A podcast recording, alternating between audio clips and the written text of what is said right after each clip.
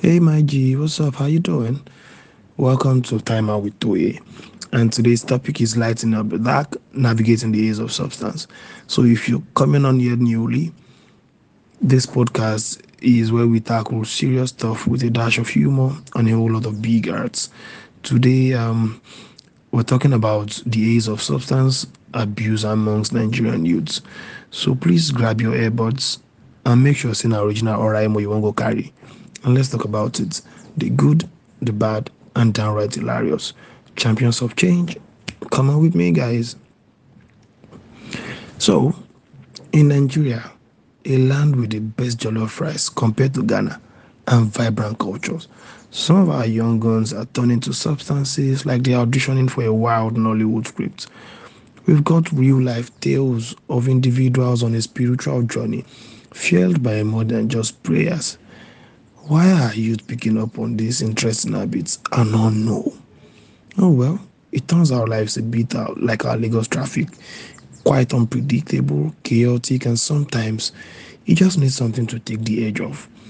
You can take water, I can take biscuits, and some of them will take something I don't know, and then you see a lot of junkies on the road. Now let's explore the real reasons, from societal pressures to stress, all with a side of laughter. Now put this in your head as a picture. The guy who is so confused, is so convinced rather, that he is the next Afrobeat sensation after a night of some kind of liquid inspiration.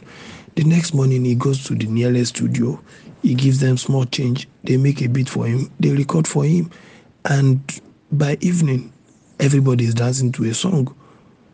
Ze, Ze, Ze, tell me not be say na wetin you take im you take enter studio go sing. What is zezezezeze it has no meaning. And all of these real life stories highlight the roller coaster of emotions. From the hilarious to the heartbreaking as substance abuse takes center stage in our communities. Okay now so let's talk about the ripple effect. It's actually not just a drop on the ocean. It's a full-on splash. We're talking about strained friendships epic hangovers, and some questionable dance moves. You see this one right here. We cannot talk first. Let's confront the not so glamorous side of the party and get real about what's at stake. So you ask me what's my game plan? How do we move from this? We are breaking out the laughter therapy, raising awareness and sharing stories that will make you not laugh. It's time to actually transform the narrative, folks. Let's build the community where support is more abundant than pounded yam at a family reunion. If you are from a Ekiti, you should understand. So, closing on this chapter, imagine a Nigeria where laughter triumphs over the haze. Should I do this podcast? My own are just those types of society that use through our humor, empathy, and a bit of dance therapy.